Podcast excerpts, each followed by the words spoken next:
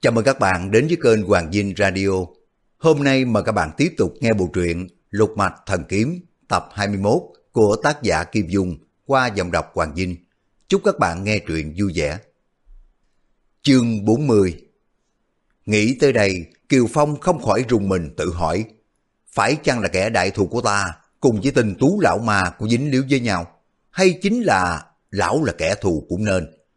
Kiều Phong quyết định chủ ý lẩm bẩm một mình. Chẳng lẽ Kiều Phong này đường đường là một nam nam tử trượng phu lại sợ cô bé này ngấm ngầm hạ độc thủ sao? Chi bằng mình tương kế tự kế cho cô đi theo, để ý cô thi hành quỷ cái gì. Có khi vì cô mà mình báo được cái mối thù to lớn cũng chưa biết chừng. Kiều Phong nghĩ vậy liền nói, cô đã nói vậy thì đi theo tôi, nhưng mà tôi ước hẹn trước, nếu cô tự nhiên giết người vô tội, tôi không tha cô đâu. A tử thè lưỡi ra nói, thế nhưng người ta lại hại em, tỷ phu có để cho em giết hắn không chứ? Kiều Phong nghĩ bụng, cô này đúng là giả hoạt, cô ra tay giết người, chắc lại tìm lời nói khéo, đổ lỗi cho người ta, động thủ trước, thì đối phương có là người tốt, cô cũng đổ lỗi cho người ta được. Tính toán như vậy, Kiều Phong liền gạt phát đi. Bất luận là người tốt hay là người xấu, tôi không cần cô phải can thiệp.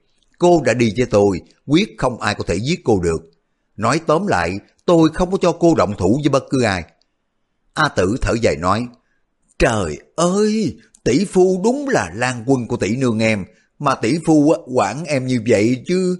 Giả tỷ tỷ nương của em không chết, mà lấy tỷ phu rồi, cũng đến chết vì sự quản thúc của tỷ phu thôi. Kiều Phong đã toàn lên tiếng mắng mỏ, nhưng mà trong lòng lại không nở. Ông thoáng thấy trong cặp mắt qua tử lộ ra một vẻ dạo hoạt, bèn tự hỏi. Mình nói mấy câu đó, không hiểu sao đột nhiên cô ta lại lấy làm đắc ý. Kiều Phong nghĩ một lúc cũng không ra, liền bỏ đi, không nghĩ nữa, lên đường đi tiếp. Đi chừng hơn một dặm, Kiều Phong sực nhớ ra cái gì la lên.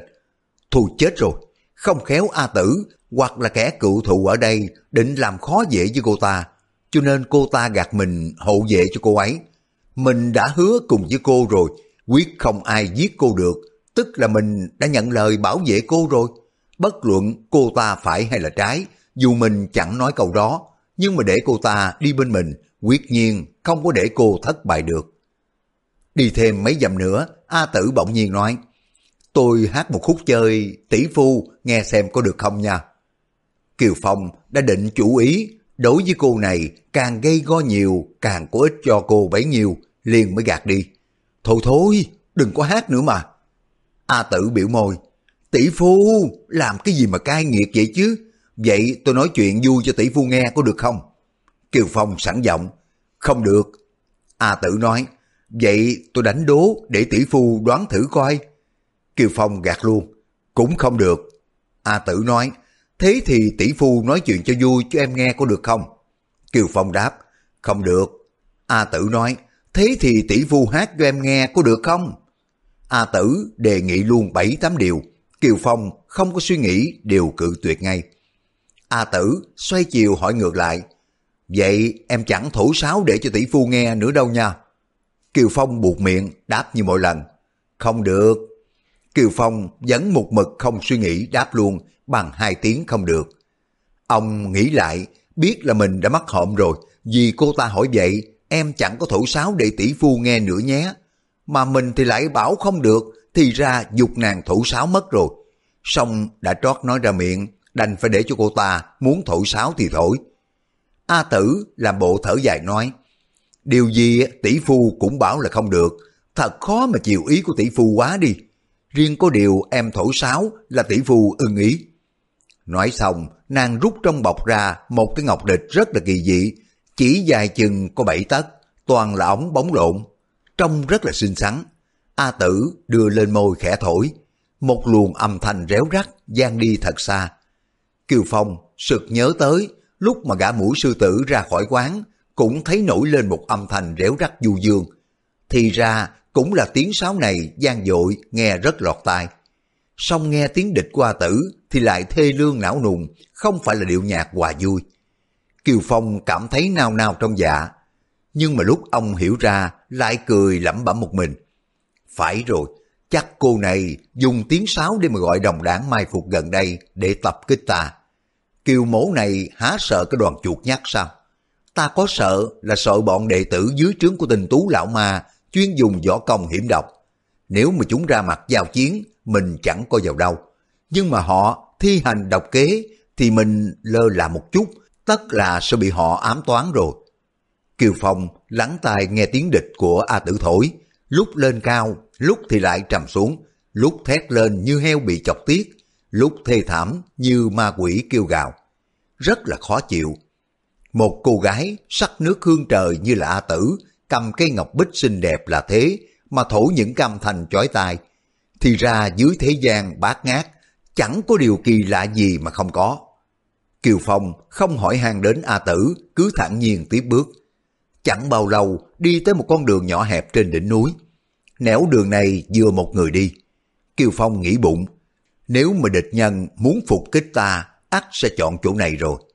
Quả nhiên, leo tới đỉnh núi, vừa hết cái chỗ quanh, đã thấy trước đó có bốn người đứng đón. Bốn gã này đều mặc giải xô vàng, y phục hệt như gã mũi sư tử đã gặp trong tủ điếm. Bốn gã không có đứng thành hàng chữ nhất, mà phải đứng kẻ trước người sau. Mỗi gã trong tay đều cầm một cây cương trượng khá dài. A tử vừa thấy bốn gã, đột nhiên không có thổi sáo nữa, dừng tay gọi to. Tam sư huynh, tứ sư huynh, thất sư huynh, bát sư huynh. Ồ, tất cả đều mạnh giỏi chứ. Các vị sư huynh đến hội tụ nơi đây làm gì? Kiều Phong dừng bước tựa lưng vào vách núi nói một mình. Thử xem bọn chúng định dở trò quỷ quái gì đây. Trong bốn gã này, gã đi đầu là một gã đại hán, béo mập, nhìn Kiều Phong từ đầu đến gót chân, rồi mới hỏi A Tử. Tiểu sư muội mạnh giỏi chứ, sao mà sư muội lại đem tâm hại nhị sư huynh? A Tử giật mình hỏi dồn. Nhị sư huynh bị thương sao? Ai đánh sư huynh bị thương? Bị thương có nặng lắm không chứ? Gã đứng sau cùng lớn tiếng nói. Mi đừng có khéo giả ngay giả dại. Chính nhị sư huynh bảo mi kêu kẻ khác đánh y bị thương. Gã vừa nói, người gã thấp lùng lại đứng sau cùng bị ba người đứng trước che khuất. Kiều Phong nhìn không có rõ mặt, chỉ nghe tiếng của gã nói rất mau, đủ biết gã nóng tính vô cùng. Cây cương trượng của gã lại đặc biệt lớn hơn, dài hơn các cây của đồng đảng. Xem thế, đủ biết cánh tay của gã mạnh lắm rồi. Vì gã lùng cho nên mang thứ khí giới đặc biệt để tỏ rõ có chỗ hơn người. A tử ẩm ờ hỏi, Bác ca, sư huynh bảo sao? Nhị sư huynh bảo bác ca kêu người đánh y bị thương hả? Ôi trời ơi, sao mà bác ca độc ác vậy chứ? Sư phụ mà biết á, nhất định sẽ trách phạt bác ca ghê gớm lắm đó. Bác ca không sợ sao? Gã thấp lùng, tính nóng như lửa, cầm cây cương trượng, đập vào cái sườn núi chàng chát, lớn tiếng quát. Chính mi đã làm cho nhị ca bị thương đó, chứ có phải ta đâu. A tử cãi lại. Cái gì? Bác ca làm cho nhị sư huynh bị thương, không phải là tiểu mũi đâu. Được rồi, bác ca đã thừa nhận cả ba vị sư huynh đây đều nghe rõ rồi chứ. Bác ca miệng nói sát hại nhị sư huynh, đúng rồi. Bác ca cũng đã dùng phép tam âm ngô công trảo để mà giết nhị sư huynh đó. Gã thấp lùng gầm lên. Hả? Ai biểu nhị sư huynh chết rồi? Y chưa có chết đâu, mới bị thương thôi. Với lại cũng không phải là do phép tam âm ngô công trảo. A tử mồm năm miệng mười cướp lời. Không phải là tam âm ngô công trảo sao? Thế thì nhất định chính là phép tru tủy trưởng rồi.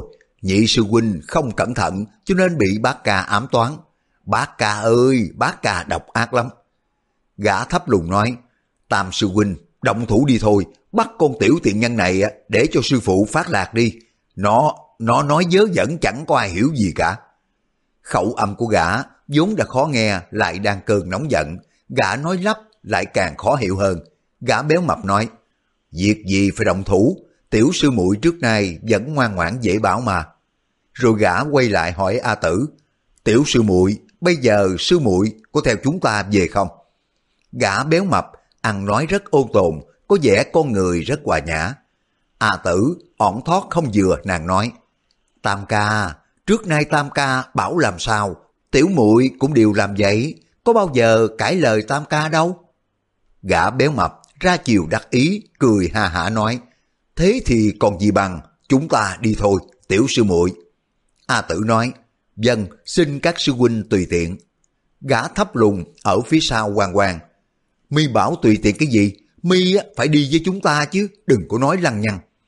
A tử cười nói, các sư huynh đi trước đi, tiểu muội sẽ theo sau ngay mà. Gã thấp lùng gắt lên, không được, phải đi ngay với chúng ta ngay bây giờ, không có đi trước đi sau gì cả. A tử nói, tiểu muội cũng muốn đi ngay lắm, nhưng mà tỷ phu của tiểu muội đây không chịu đó. Nàng vừa nói vừa trỏ vào Kiều Phong. Kiều Phong lầm bầm. Đó đó, cô ả sắp dở trò rồi. Ông vẫn đứng tựa lưng vào vách núi, hai tay khoanh trước ngực, dường như không có quan tâm đến chuyện trước mắt. Gã thấp lùng nói, ai là tỷ phụ của ngươi, sao mà ta không trông thấy người đâu? A tử nói, tại bác ca cao quá đó, tỷ phu của tiểu muội cũng khó ngó thấy bác ca. Gã thấp lùng, bản tính cực kỳ cục xúc. Khi mà gã nghe thấy ai chế giễu thân hình của gã, lập tức gã sẽ nổi đóa, muốn đánh nhau ngay. Bỗng có một tiếng chát vang lên, gã chống mạnh cây cương trượng xuống đất, lấy đà nhảy giọt lên không trung, rồi cả người lần lượt giọt qua đầu của ba gã sư huynh, hạ xuống trước mặt qua tử. Gã quát lên, đi về với chúng ta ngay. Nói xong, giơ tay toàn nắm lấy vai qua tử. Kiều Phong thấy gã thấp lùng, song lưng to dai rộng.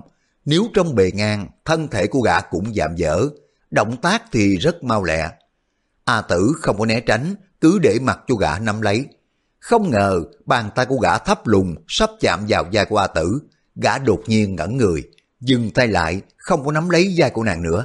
Gã hỏi, mi đã lấy được rồi có phải không? A tử hỏi, cái gì?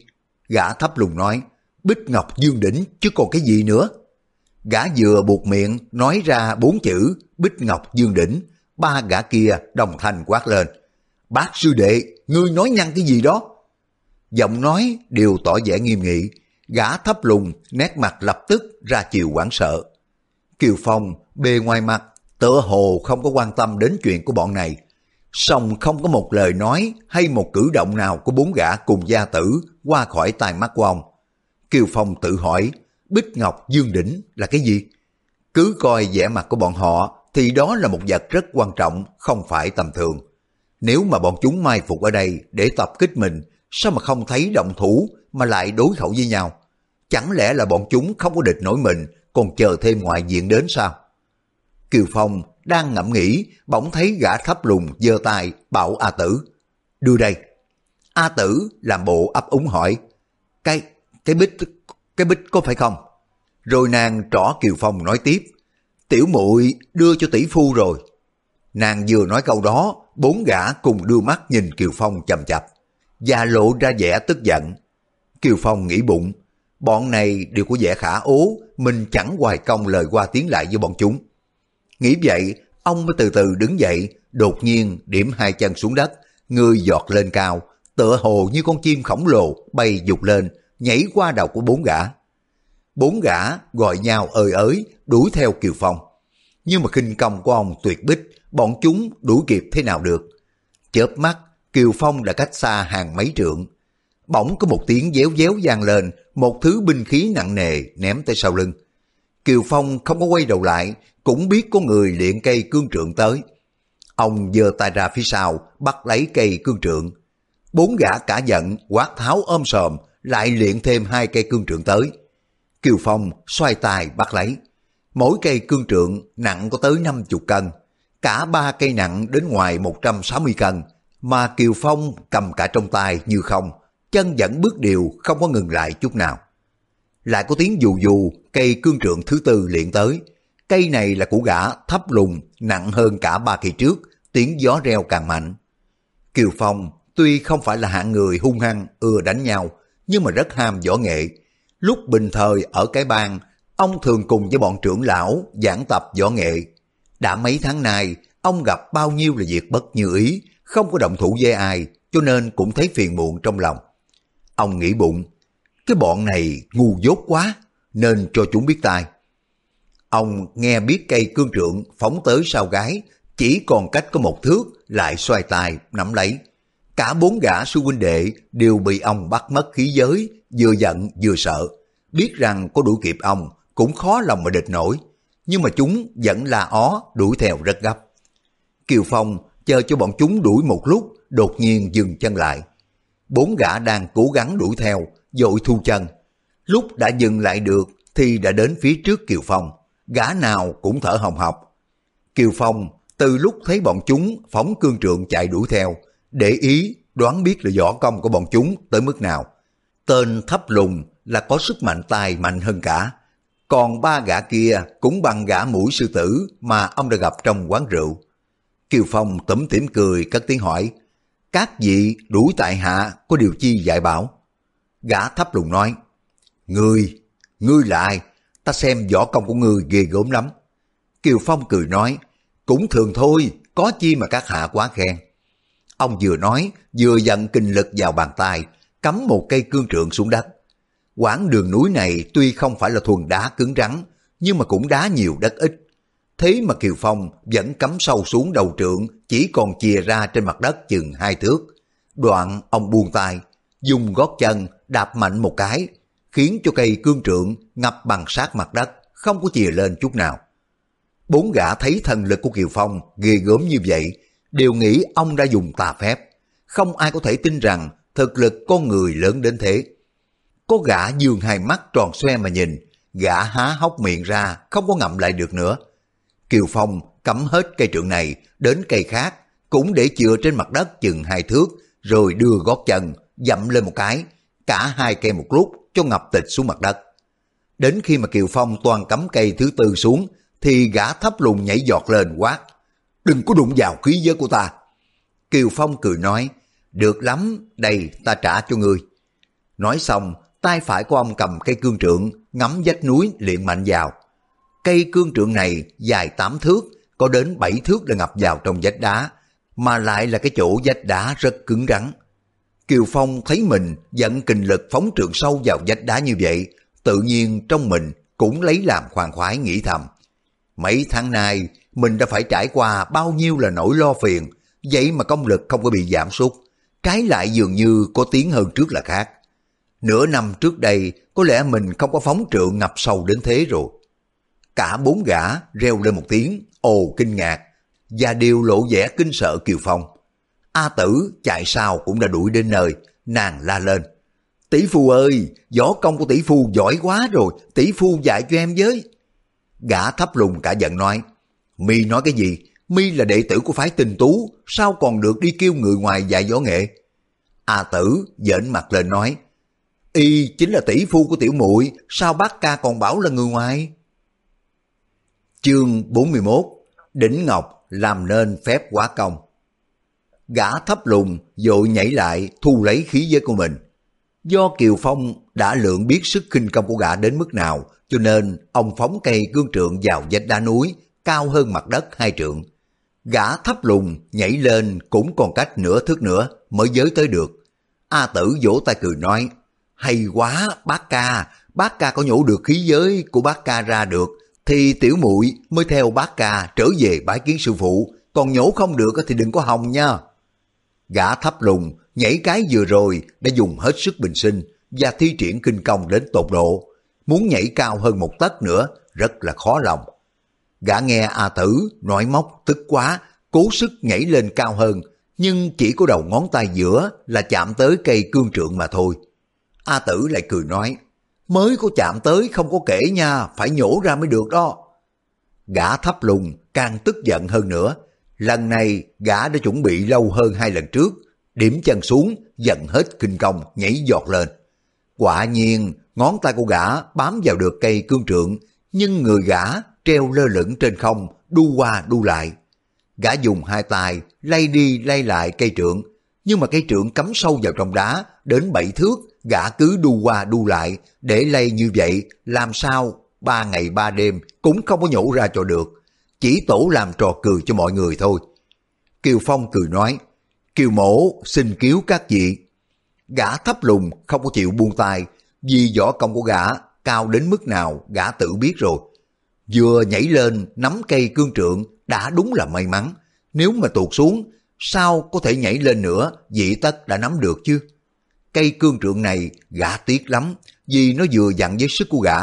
muốn đánh cái khác á, được đúng như vậy cũng khó. Gã cố sức lắc cây trượng mấy cái nữa, song vẫn không có nhúc nhích. Vừa nhìn thấy Kiều Phong chuyển mình bước đi, gã dội la lên. Nè, ngươi phải để Bích Ngọc Dương đỉnh lại đã, nếu không sau này rắc rối lắm đó. Kiều Phong nói, Bích Ngọc Dương đỉnh gì đâu, nó là cái gì? Ba gã đệ tử của phái tình tú tiến lại nói, võ công của các hạ thật là xuất quỷ nhập thần, chúng tôi bội phục vô cùng. Cái đỉnh nhỏ đó là một vật rất quan trọng của bản môn, người ngoài có cũng chẳng có làm gì được.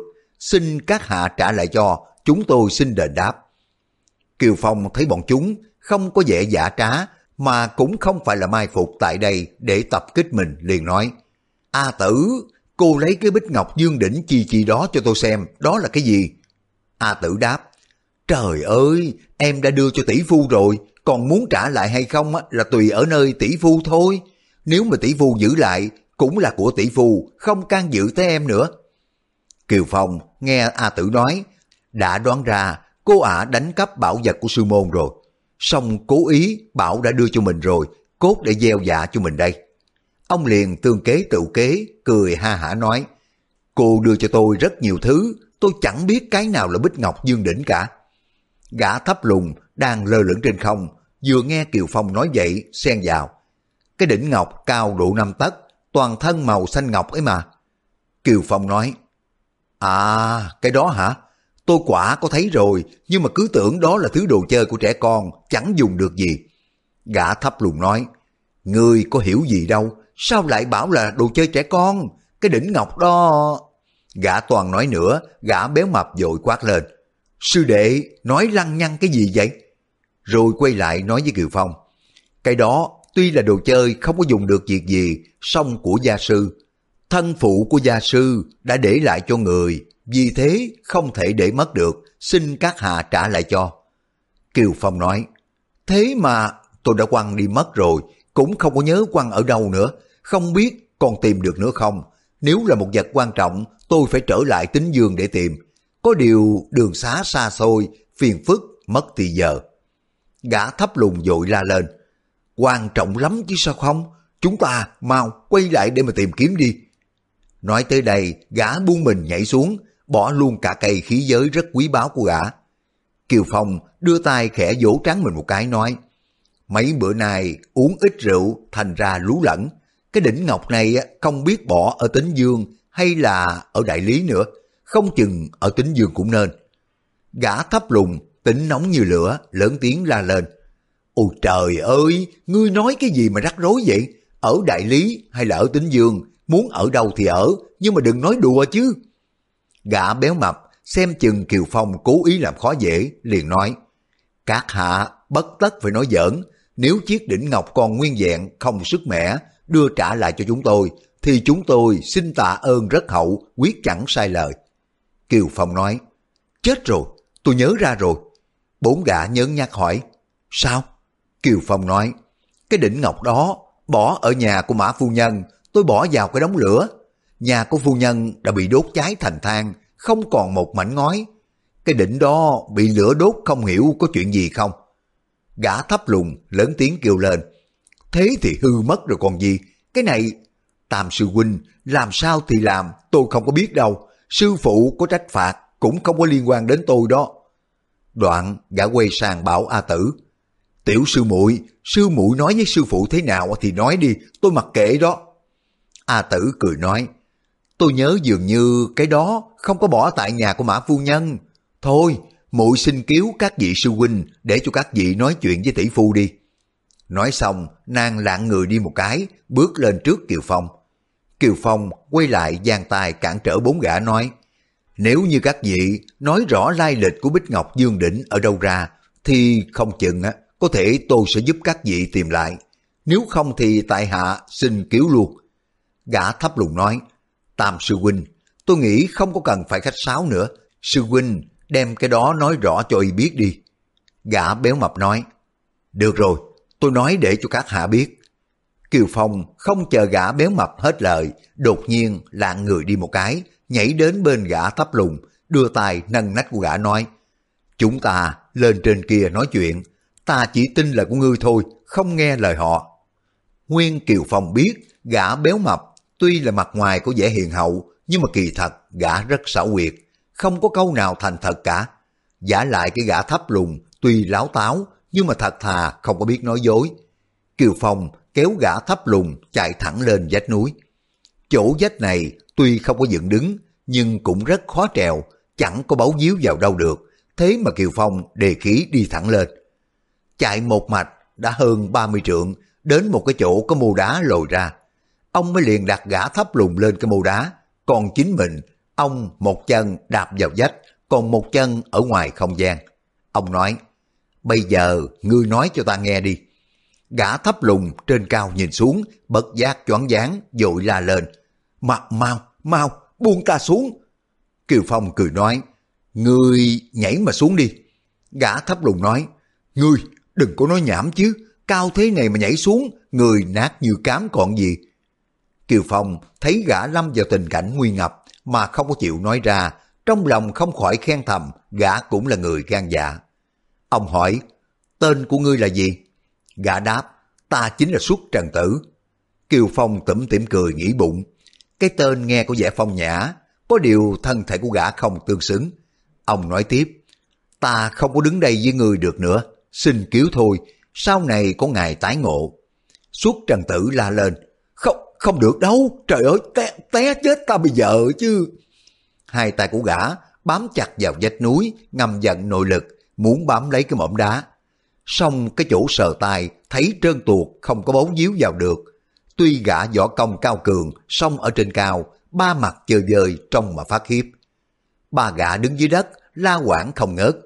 Kiều Phong dục, nói mau đi, Bích Ngọc Dương Đỉnh dùng làm gì? Nếu ngươi không có chịu nói, thì ta xuống đây, mặc kệ ngươi ngồi ở đó.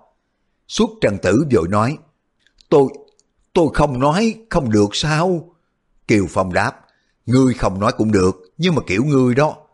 Suốt trần tử dội nắm áo Kiều Phong. Thôi thôi, để tôi nói, tôi nói.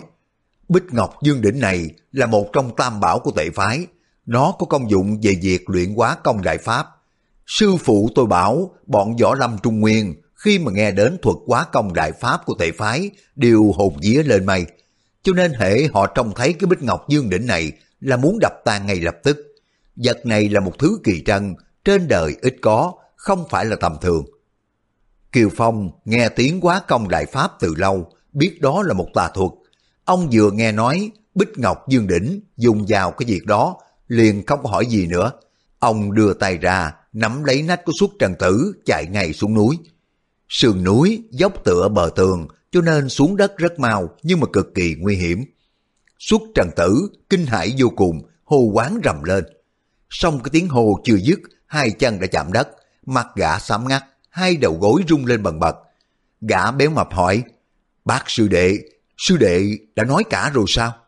Suốt trần tử không có kịp trả lời, Kiều Phong đã gọi A tử bảo, đưa đây. A tử hỏi lại, đưa cái gì tỷ phu? Kiều Phong nói, Bích Ngọc Dương Đỉnh.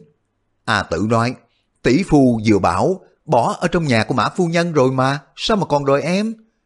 Kiều Phong đưa mắt nhìn thấy nàng thân hình mảnh dẻ, chiếc lưng thon nhỏ xíu, lại mặc áo mỏng, tựa hồ nàng không có để cái đỉnh ngọc cao năm tấc bên trong mình, thì mới nghĩ bụng. Cô này đúng là xảo quyệt, nhưng mà đây là một việc nội bộ môn phái của cô ta, mình chẳng cần phải can thiệp đến làm gì. Có điều, những thứ tà thuật này ám ảnh ghê gớm lắm, nếu âm hồn không tan, cứ theo mình quấy nhiễu thì cũng ớn lắm. Ông nghĩ vậy liền nói, cái đó tiêu mổ chẳng dùng làm được cái gì thì lấy làm cốc gì. Các người tin là của ta cũng vậy, không tin cũng thế thôi, tiêu mổ xin cáo từ. Nói xong, rảo bước đi ngay. Ông mới nhô lên thụt xuống có vài lần, đã bỏ năm người kia khá xa. Bốn gã khiếp sợ thần quay của Kiều Phong, nửa muốn đuổi theo, nửa không dám. Chúng bàn nhau mãi, chưa quyết định ra sao, thì Kiều Phong đã mất hút, dù có muốn đuổi cũng không kịp. Kiều Phong chạy một mạch hơn 70 dặm đường mới tìm được một tủ điếm liền vào đó uống rượu ăn cơm. Đêm hôm đó, Kiều Phong nghỉ tại cái quán Chu Dương. Ông giận nội công một lúc rồi mới đi ngủ ngay. Đến nửa đêm, Kiều Phong đang ngủ say, thốt nhiên nghe tiếng sáo lanh lảnh vang lên. Ông là người nội công thâm hậu, thấy tiếng sáo đó nổi lên từ đằng xa. Ông đã nghe tiếng có vẻ quái lạ. Tiếng sáo tuy không có lớn lắm, song vẫn làm cho ông giật mình tỉnh giấc. Ông mới ngồi dậy để ý lắng tai nghe.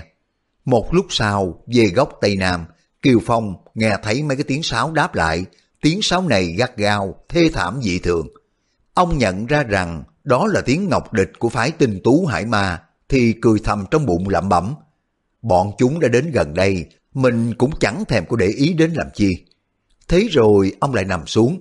Đột nhiên lại hai tiếng sáo tòe tòe gian lên rất gần, dường như ở ngay trong tủ điếm này. Tiếp theo đó có người dục. Dậy mau đi, đại sư huynh đã đến, chắc là bắt được tiểu sư muội rồi. Một người khác hỏi lại, bắt được rồi sao? Anh liệu phen này cô ả còn sống được nữa chăng? Người trước đáp, ai biết đâu đấy, đi mau. Tiếng của hai người nói rất khẽ, song Kiều Phong nghe được rõ ràng. Tiếp theo, mấy cái tiếng đẩy cửa sổ, rồi có người nhảy ra ngoài. Kiều Phong nghĩ bụng, đây là hai gã đệ tử khác của phái tinh Tú Hải. Không ngờ trong tử quán này cũng có bọn chúng mai phục.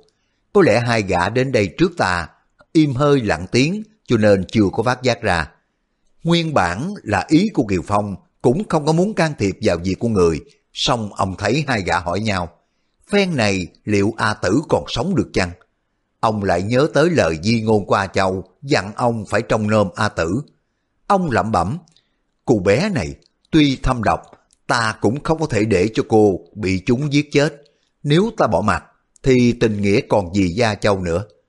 Nghĩ vậy, ông mới ra khỏi phòng, thì nghe thấy tiếng sáo liên miên không ngớt. Chỗ này dứt, chỗ kia nổi lên, đáp lại và điều chuyển về hướng Tây Nam. Kiều Phong theo tiếng sáo mà chạy đi. Chẳng bao lâu, ông đã đủ kịp hai gã trong tiểu điếm đi ra. Hai gã này ăn mặc cùng một kiểu với những gã kia, song nghe tiếng bước chân đã là người già nua. Tuổi của hai gã này nhiều hơn mấy gã đệ tử mà ông đã gặp lúc trước. Kiều Phong cách sau hai người chừng hai mươi trượng rồi cứ giữ mực đó theo dõi. Ông đi qua hai ngọn núi, chợt thấy trong hang núi phía trước có một đống lửa sáng. Ngọn lửa này cao chừng năm thước, màu sắc xanh biếc, khác hẳn lửa thường. Kiều Phong để ý nhìn, tựa hồ như ma quỷ âm thầm. Hai gã nhắm cái đống lửa mà chạy, tới trước đống lửa, hai gã lại phục xuống đất. Kiều Phong cũng dừng bước, ẩn vào phía sau tảng đá để nhìn. Thấy đến hơn 10 người đang tụ tập bên đống lửa.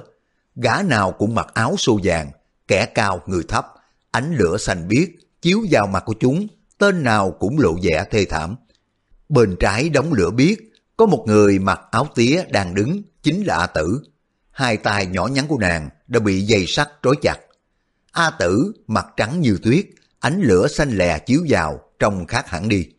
Song trên môi của nàng vẫn nở một nụ cười, tỏ ra nàng rất là quật cường, chẳng sợ hãi cái gì. Mọi người ngồi bên không ai lên tiếng, mắt chăm chú nhìn đống lửa, tay trái để trước ngực, miệng lâm râm không biết khấn khứa gì. Kiều Phong biết các môn phái tà đều có một nghi thức riêng biệt, cho nên không để ý. Thốt nhiên Kiều Phong nghe hai gã đệ tử lúc nãy lên tiếng, Đại sư Huynh đã đến rồi. Ông nghe biết là gã đại đệ tử của phái tinh tú và là một nhân vật đầu não trong cái đám này. Ông đưa mắt ngó mười mấy gã, thấy già có, trẻ có, đều ăn mặc giống như nhau. vẻ mặt cử chỉ những người này không có ai đặc sắc, tỏ ra là người cầm đầu. Kiều Phong đang ngẫm nghĩ, bỗng nghe ba tiếng sáo toe toe toe, có vẻ ôn hòa từ phía đông bắc vọng lại. Mọi người quay nhìn về phía có tiếng sáo, nghiêng mình thi lễ. A tử chỉ sẽ hé môi không có xoay mình lại. Kiều Phong nhìn về phía có tiếng sáo, thấy một bóng người mặc áo trắng dùng dút đi tới, hành động của gã cực kỳ mau lẹ. Gã cầm một ống sáo màu trắng đưa lên miệng, nhìn vào đống lửa mà thổi. Đống lửa lập tức tắt phụt ngay. Giang Sơn lại chìm vào trong cái thế giới hắc ám. Chỉ trong khoảnh khắc, ngọn lửa xanh biếc lại sáng lóe lên, dục một cái, ngọn lửa bùng lên trên không, cao chừng ba trượng, từ từ hạ xuống. Mọi người hô giang, Đại sư huynh pháp lực rất là thần diệu, khiến chúng tôi được mở rộng tầm mắt. Kiều Phong để ý cái gã đại sư huynh, bất giác rùng mình. Trong bụng của ông dẫn đinh ninh đại sư huynh phải là một người già đến năm sáu chục tuổi. Không ngờ bên đống lửa xuất hiện thêm một người áo trắng đứng sừng sững. Gã là một thiếu niên chừng 22-23 tuổi. Người gã cao gầy, sắc mặt trong xanh và hơi vàng, tướng mạo khôi ngô tuấn tú. Cặp lông mày hình thanh kiếm, trên chết đi lên, trông rất là oai nghiêm. Tay trái của gã cầm một ngọc địch dài đến hai thước. Kiều Phong nhìn thấy kỹ thuật thổi lửa của y, cùng khinh công dung dúc, lúc mà gã tới đây, ông biết lực của gã rất lợi hại, nhưng mà luồng hơi thổi tắt lửa vừa rồi lại thổi cháy lên đều không phải là do nội lực mà ra. Ông chắc rằng trong ống sáo có giấu cái thứ thuốc gì đặc biệt. Ông lẩm bẩm, gã này tuy là còn nhỏ tuổi nhưng đúng là một tài kình địch. Không trách ai đã nghe danh phái tinh tú đều sợ mất mật. Quả nhiên nhân tài của phái này cũng ghê gớm lắm. Đồ đệ đã lợi hại thì tình tú lão ma còn ghê gớm đến đâu. Hạng người này đã đến đây mà mình muốn cứu A Tử không phải là việc dễ rồi. Kiều Phong nghĩ vậy, có vẻ hối hận, mình không có động thủ ngay từ lúc mới đến. Có phải là cứu xong A Tử rồi không? Hiện giờ ta chỉ có một mình, nếu mà gặp kinh địch, dù không đáng sợ, nhưng mà chưa chắc cứu được A Tử bình yên. Thiếu niên áo trắng nhìn A Tử hỏi, Tiểu sư muội sư muội to gan thật đấy biết bao nhiêu anh em phải chật vật gì sư muội rồi. Tiếng gã trong trẻo rất dễ nghe. A Tử cười nói, cả đến đại sư huynh cũng phải đích thân đi tìm kiếm. Quả nhiên là thể diện của tiểu muội tăng thêm được một ít rồi. Dù sao thì tiểu muội cũng đã dựa vào thế dựng như núi, chả còn gì mà sợ nữa. Thiếu niên áo trắng hỏi, sư muội cậy thế của ai mà bảo vững như núi? A Tử đáp, đúng vậy, tiểu muội có gia gia, có bá phụ, có má má, lại có cả tỷ phụ nữa bấy nhiêu người chẳng vững như núi lại gì.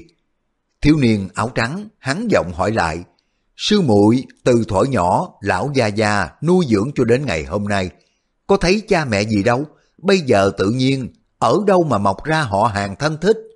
A tử đáp, có ai không có cha không mẹ bao giờ, chẳng lẽ trong cái hòn đá chui ra sao? Có điều gia gia má má của tiểu muội giữ tên họ bí mật, không muốn cho người ta biết mà thôi. Thiếu niên áo trắng hỏi, thế song thân của sư muội là ai? A tử đáp, tiểu muội nói, e là làm cho đại ca khiếp vía rồi. Nếu đại ca muốn cho tiểu muội nói ra, hãy mở trói cho tiểu muội trước đi. Thiếu niên áo trắng không ngờ bị cô lừa gạt, liền nói, sư muội muốn ta mở trói cho cô cũng không khó gì, đưa cho ta bích ngọc dương đỉnh cho ta trước đi. A tử nói, cái đỉnh đó ở nơi tỷ phu của tiểu muội tam sư huynh, tứ sư huynh, thất bát sư huynh không chịu đòi, đi đòi tiểu muội thì làm sao mà được chứ? Thiếu niên áo trắng đưa mắt nhìn bốn gã mà Kiều Phong đã gặp lúc ban ngày. vẻ mặt của thiếu niên rất ôn hòa, thế mà bốn gã cũng sợ run. Xuất Trần Tử nói, Đại sư huynh, việc này không có liên quan đến tiểu đệ, tỷ phu sư muội bản lãnh ghê gớm quá, chúng tôi không có đuổi kịp. Thiếu niên áo trắng nói, Tam sư đệ nói cho ta nghe. Gã béo mập đáp, dân. Đoạn đem việc gặp Kiều Phong ở đâu, ông đón lấy những cây cương trượng như thế nào, rồi mới đem xuất trần tử lên vách núi, tra hỏi ra sao, thuật lại kỹ một lượt, không giấu giếm câu nào. Gã béo mập vốn là một người bình tĩnh, lúc nào ăn nói cũng thẳng nhiên, thế mà đang đứng trước gã thiếu niên áo trắng, hắn đã sợ quá, giọng nói run run, dường như là dạ lớn đã đến với mình rồi. Thiếu niên áo trắng chờ cho gã nói xong, gật đầu một cái mới hỏi suốt trần tử. Người nói với y cả rồi sao? Suốt trần tử đáp, tiểu đệ... tiểu... Thiếu niên áo trắng vẫn ôn tồn. Người nói với y thế nào? Thuật lại cho ta nghe. Suốt trần tử nói, tiểu đệ bảo là bích ngọc dương đỉnh là một thứ trong ba báo vật của bản môn, là là cái thứ có thể luyện đại pháp đó. Tiểu đệ nói cho y hay rằng Sư phụ thường nói bọn võ lâm trung nguyên, hãy nghe đến quá công đại pháp của chúng ta là hồn vía lên mây. Nếu Bích Ngọc Dương Đỉnh vào tay của bọn họ, họ đập tan ngay. Ngừng giây lát, suốt trần tử kể tiếp. Tiểu đệ còn bảo là Bích Ngọc Dương Đỉnh là vật chí bảo trên đời hiếm có. Vì thế, xin y trả lại cho. Thiếu niên áo trắng nói, hay lắm, thế rồi y bảo sao? Xuất trần tử nói, Y không có nói gì cả, buông tiểu đệ xuống. Thiếu niên áo trắng nói, thế thì người khá đó. Ngươi bảo y cái bích ngọc dương đỉnh đó dùng vào việc để mà luyện quá công đại pháp, lại còn sợ y không có hiểu quá công đại pháp là cái gì, cho nên phải mách thêm cho y rằng bọn võ lâm trung nguyên hễ mà đề cập đến đại pháp này hồn vía lên mây. Thế là tuyệt diệu rồi, nhưng y có phải là người trong môn phái của võ ở Trung Nguyên không? Xuất Trần Tử nói, tiểu đệ cũng không biết nữa. Thiếu niên áo trắng hỏi dặn lại, Ngươi biết mà bảo không hay là ngươi không biết thật? Gã thiếu niên vẫn nói bằng một giọng ôn hòa, thế mà xuất trần tử, con người quật cường táo bạo, phải sợ đến kinh hồn tán đảm, hai hàm răng chạm vào nhau cầm cập. Gã rung lên đáp, tiểu đệ, tiểu đệ không, không biết đâu. Gã cố giữ cho hàm răng khỏi phải đập vào nhau, không sao giữ được. Gã đã nói lắp, lại thêm vào những cái tiếng rung cầm cập, rất khó nghe. Thiếu niên áo trắng hỏi, ngươi bảo vậy có làm y khiếp sợ hồn vía lên mây không? Hay là y chẳng có sợ cốc gì? Xuất trần tử đáp, dường như y không có sợ thì phải. Thiếu niên áo trắng hỏi, người thấy như thế nào mà đoán là y không sợ? suốt trần tử nói, tiểu đệ đoán, đoán không ra, xin đại huynh cho tiểu đệ biết. Thiếu niên áo trắng nói, người của các phái võ Trung Nguyên sợ nhất là quá công đại pháp của chúng ta nhưng mà chiếc đỉnh ngọc đó đã vào tay quỳ, môn quá công đại pháp không thể luyện được nữa, vì thế mị không sợ. Xuất Trần Tử nói, phải rồi, đại đại ca trong, trong thấy xa muôn dặm, liệu việc như thần, tiểu đệ còn kém rất xa.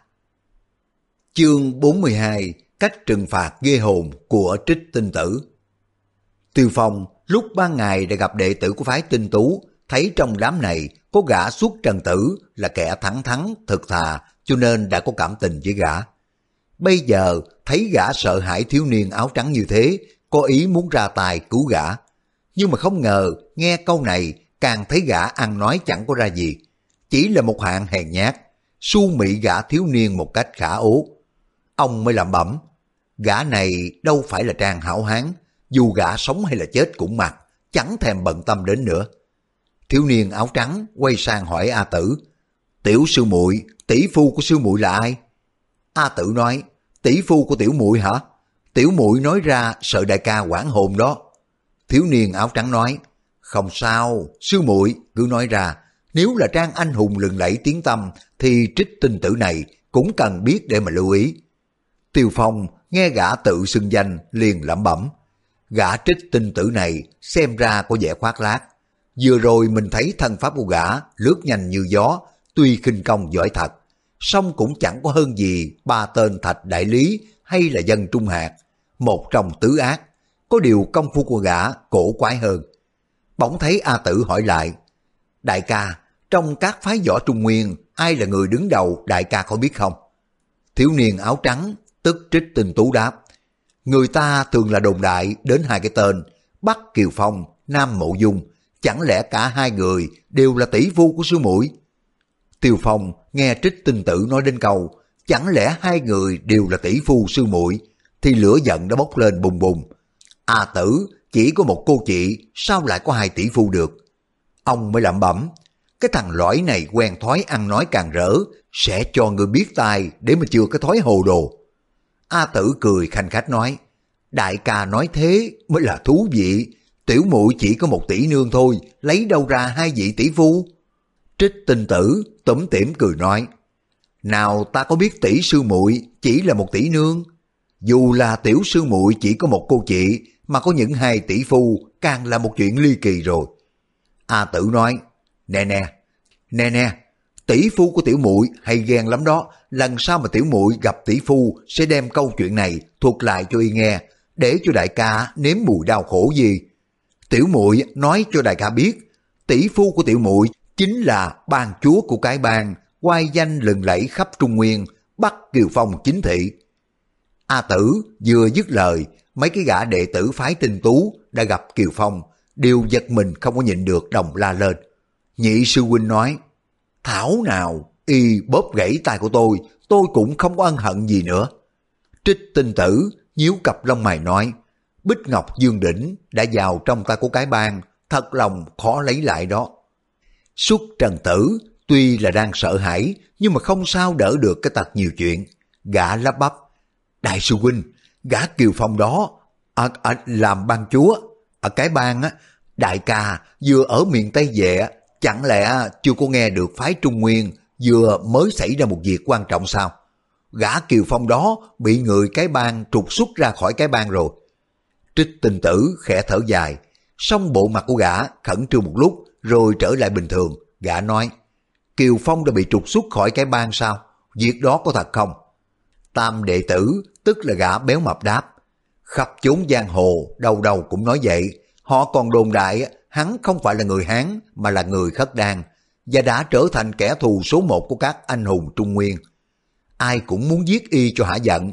Tiểu đệ còn nghe nói Tiêu Phong giết song thân, giết sư phụ, giết cả bạn bè, còn là một gã hèn hạ bỉ ổi, không có một điều tàn ác nào mà gã từ. Tiêu Phong nấp phía sau tảng đá, nghe chúng kể chuyện về những cái tay bay dạ gió, không may mình đã gặp phải từ mấy tháng nay, không khỏi đau lòng. Mặc dù ông võ công tuyệt thế hơn người mà thanh danh của ông bị các bậc anh hùng trong võ lâm lăng mạ, lòng của ông một phen quất ức, chán nản cuộc đời. Bỗng thấy trích tinh tử hỏi A tử, sao mà tỷ nương sư muội đi lấy con người ấy, chẳng lẽ khắp nơi thiên hạ chết hết rồi sao? Không còn cái chàng trai nào nữa hay sao? Hay là bị hắn tiền dâm hậu thú, rồi bị ép uổng, phải lấy hắn làm chồng? A tử cười lạc nói, về cái việc tỷ nương của tiểu muội lấy hắn trong trường hợp nào, tiểu muội không biết. Song tỷ nương của tiểu muội đã bị hắn ra tay đánh cho dài trưởng chết mất rồi. Bọn chúng đều la lên một tiếng kinh ngạc. Bọn này nguyên là một lũ tà đạo, lòng dạ trơ như gỗ đá. Thế mà nghe nói Tiêu Phong giết cha mẹ, giết thầy, giết bạn, giết cả vợ con, cũng không khỏi cảm xúc, ghê cho cái thủ đoạn tàn ác trên đời ít có. Trích tinh tử nói, tưởng gã còn ở cái bang, người nhiều thế mạnh, thì ra điều khó khăn trong việc đối phó với hắn, nay hắn đã bị trục xuất khỏi cái bang, chẳng lẽ mình còn sợ hắn hay sao? Đột nhiên hắn buông mấy tiếng cười lạc nói, thế mà bọn võ lâm tại Trung Nguyên nêu danh Bắc Kiều Phong, Nam Mộ Dung gì gì hay quá. Ta không có tin rằng hai gã thì chống chọi lại với công phu kỳ diệu của phái tinh tú ta. Gã béo mập nói, chính thế, bọn sư đệ chúng tôi cũng nghĩ vậy, võ công của đại ca đã siêu phàm nhập thánh, phen này mà đại ca đến Trung Nguyên, chém chết luôn cả Bắc Kiều Phong, Nam Mộ Dung, làm tỏa nhục khí của phái Trung Nguyên đi, để cho họ biết phái tình tú của ta lợi hại đến thế nào. Trích tinh tử nói, gã Kiều Phong hiện giờ ở đâu, bọn ta đi phương nào tìm hắn? A tử nói, hắn nói là ra ngoài ải nhạn môn quan, bọn ta theo phương đó, đủ chẳng sớm thì chày cũng sẽ tìm được hắn. Trích tinh tử nói, phải rồi, nhị tam, tứ, thất, bát, năm vị sư đệ, vừa rồi lâm địch để cho thất cơ bại trận, các ngươi muốn lãnh tội gì đây? Cả năm gã khom lưng nói, bọn tiểu đệ cung kính nhận lãnh trách phạt của đại ca. Trích tinh tử nói, bọn ta đến Trung Nguyên hàng động nhiều việc, nếu ta hình phạt quá nặng, không khỏi giảm sút đi một số người. Chưa có dứt lời, dùng tay trái lên, trong tay áo phóng ra năm điểm ánh sáng xanh lè, tựa như năm con đom đóm bay ra xông thẳng đến mỗi gã. Mỗi điểm ánh sáng rớt xuống vai của một gã, tiếp theo những dòng xèo xèo, năm gã rú lên những cái tiếng kinh khủng. Tiêu Phong ngửi thấy cái mùi thịt cháy khét lẹt tự hỏi, mấy cái điểm lửa đó phải chăng đã đốt cháy da thịt của bọn kia? Những điểm lửa đó tắt ngay, song bộ mặt của năm gã mỗi lúc lộ ra vẻ đau đớn hơn lên. Tiêu Phong mới nghĩ thầm, gã thiếu niên áo trắng kia vừa phóng cái thứ điểm lửa, ngoài chất lưu hoàng lân tiêu, bên trong còn có chất độc khác nhau cho nên lửa tắt rồi, chất độc đã thấm vào da thịt, khiến cho người phải đau đớn không thể chịu được. Bỗng thấy trích tinh tử nói, đây là cái thứ luyện tâm đạn hạng nhỏ, chỉ trong vòng 77-49 ngày là mãn hạn, các người sẽ hết đau đớn, mà da sẽ được một phen rèn luyện cho sức nhẫn nại sẽ gia tăng. Lần sau có cường địch, không đến nỗi mới đánh có một trận đã chịu khuất phục, lần này làm mất mặt cho môn phái tinh tú của ta. Gã mũi sư tử cùng với gã béo mập đồng thanh nói, Dân, xin đa tạ những lời răng dạy của đại ca. Còn ba gã kia chỉ vận động nội lực để chống lại với sự đau đớn, mô tả không có mở miệng nói được câu gì. Trong khoảng thời gian cháy hết một tuần hương, năm gã thấy trong người dần dần bớt đau. Vừa rồi, người ngoài trông thấy năm gã nghiến răng gắn gượng nhịn đau, bộ mặt cùng với tiếng rên la của bọn họ thật rất là khủng khiếp. A tử trông thấy cảnh tượng rùng rợn này không khỏi khiếp sợ, trong cũng đành phó thác cho trời đến đâu thì đến. Trích tinh tử từ từ đưa mắt nhìn xuất trần tử nói, Bác sư đệ, ngươi tiết lộ việc cơ mật trọng đại của bang phái, khiến cho vật đó có thể bị phá hủy, nên chịu tội gì? Xuất trần tử thộn mặt ra, đột nhiên quỳ mọp xuống đất năn nỉ. Đại ca, tiểu đệ lúc đó hồ đồ, buộc miệng nói ra, xin đại ca tha chết cho. Từ rài sắp tới, đại ca có thể bắt tiểu đệ làm thân trâu ngựa, tiểu đệ cũng cũng không dám, nửa lời quán trách. Trích tình tử thở dài nói, bác sư đệ, ta cùng với ngươi là bạn đồng môn, nếu ta đủ quyền lực cũng muốn tha cho ngươi lắm. Nhưng mà lần này tha cho ngươi, sau này có ai không tuân theo nghiêm lệnh của sư phụ thì phải làm sao? Thôi, ngươi ra tay đi. Luật lệ của bản môn thế nào, ngươi đã biết rồi. Chỉ còn cách ngươi đánh bại được cái người chấp pháp thì bất luận tội nghiệp gì cũng xóa bỏ. Vậy thì ngươi đứng dậy ra tay tiếp đòn của gã đi. Xuất trần tử khi nào mà dám chống lại với thiếu niên áo trắng, gã dập đầu không ngớt. Trích tinh tử nói, ngươi không ra tay để tiếp chiêu với ta sao? Xuất trần tử vẻ mặt quảng hốt đứng phát dậy. Người của gã tuy là thấp lùn béo mập mà thân pháp rất là mau lẹ. Gã nghe đại sư huynh nói vậy biết là không thể nào được tha thứ. Thứ bình khí gã quen dùng chính là cây cương trượng thì đã bị tiêu phong phóng chặt vào vách núi rồi, không có nhổ ra được đành bỏ lại.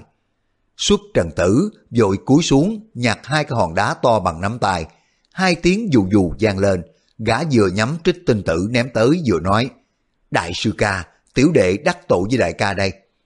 Hai hòn đá vừa rời khỏi tay, gã nhặt luôn hai hòn khác ném liên tục. Người của gã nhảy về góc đông bắc, đồng thời gian lên những cái tiếng dù dù, gã ném luôn hai hòn nữa. Người của gã tròn ủng, không có khác gì quả cầu thịt, bắn đi khá xa. Suốt trần tử tự biết võ công của mình thấp kém, cho nên gã luyện đá với mục đích để ngăn trở đối phương một chút, may ra có thể chạy thoát được chăng. Suốt trần tử định bụng nếu cái chuyến này thoát nạn, từ rài sắp tới, gã sẽ kiếm chốn mai danh ẩn tích, để cho bọn môn đồ tinh tú không thể tìm đến nơi được. Ngờ đâu trích tinh tử, phất tay một cái, một luồng kinh lực từ trong tay áo phóng ra chạm vào viên đá. Lập tức cái viên đá bay ngược lại nhằm liện vào lưng của xuất trần tử. Tiêu Phong nấp trong cái tảng đá lớn, thấy hòn đá phản kích còn rất là mãnh liệt, bất giác gật đầu khen thầm. Gã này có thuộc trộm đà nội lực của đối phương để phản kích rất giỏi. Đây là bản lĩnh của gã chứ không phải là tà phép chi hết. Xuất trần tử vừa nghe tiếng gió thì đã biết rằng nếu mình xoay thêm về phía trước thế nào cũng trúng phải cái hòn đá. Còn xoay tay đỡ thì lại không có đủ nội lực. Gã đành phải nhảy tránh sang một bên. Xuất trần tử vừa nhảy tránh qua mé tả thì trích tinh tử phất tay áo cho hòn đá thứ hai bay tới, khiến cho gã không có giây phút nào mà ngừng lại.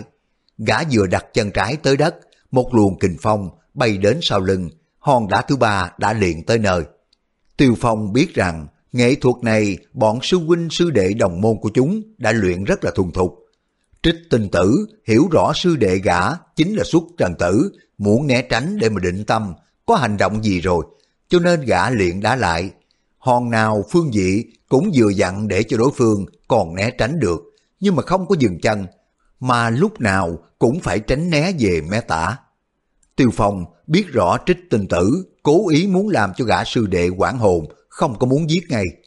Trích tinh tử ném đến những hòn đá thứ năm, thứ sáu thì làm cho chậm lại một lúc, vì nếu không chậm lại, suốt trần tử tránh không có kịp. Mỗi một hòn đá văng lại đều bức bách suốt trần tử nhảy tránh sang mé tả. Sáu hòn đá liền lại, suốt trần tử nhảy tránh sáu lần, thành ra trở về bên đống lửa. Viên đá thứ sáu vừa rơi xuống, suốt trần tử sắc mặt đã lợt lạc, thò tay vào rút một lưỡi dao chủy thủ ra, toan đâm vào ngực của mình để tự tử. Trích tình tử khi nào để cho gã chết một cách dễ dàng như vậy? Gã phất tay áo ra, một chấm lửa xanh lè bay dút tới cổ tay của xuất trần tử. Viên đạn lửa đã xuyên vào, đốt cháy quyệt đạo ở cổ tay của xuất trần tử. Xuất trần tử đau quá rời tay ra, lưỡi đao trủy thủ rớt xuống đất. Gã lớn tiếng la lên, xin đại ca mở lòng từ bi, đại ca. Trích tinh tử phất ống tay áo, một luồng kình phong phát ra, bay dục tới cái đống lửa xanh lè. Đột nhiên, từ trong đống lửa này có hai tia lửa nhỏ xíu, bật thẳng vào suốt trần tử. Tia lửa này đốt cháy quần áo, đầu tóc của suốt trần tử. Suốt trần tử lăn lộn dưới đất, rú lên những cái tiếng thê thảm, không chết ngay được. Mùi thịt cháy khét lẹt, bay ra bốn phía. Thảm trạng này thật là khủng khiếp, khiến cho ai trông thấy cũng phải ghê hồn. Các bạn vừa nghe xong tập 21 Lục Mạch Thần Kiếm. Cảm ơn các bạn đã quan tâm theo dõi. Hẹn gặp lại các bạn trong phần tiếp theo. Thân ái, chào tạm biệt.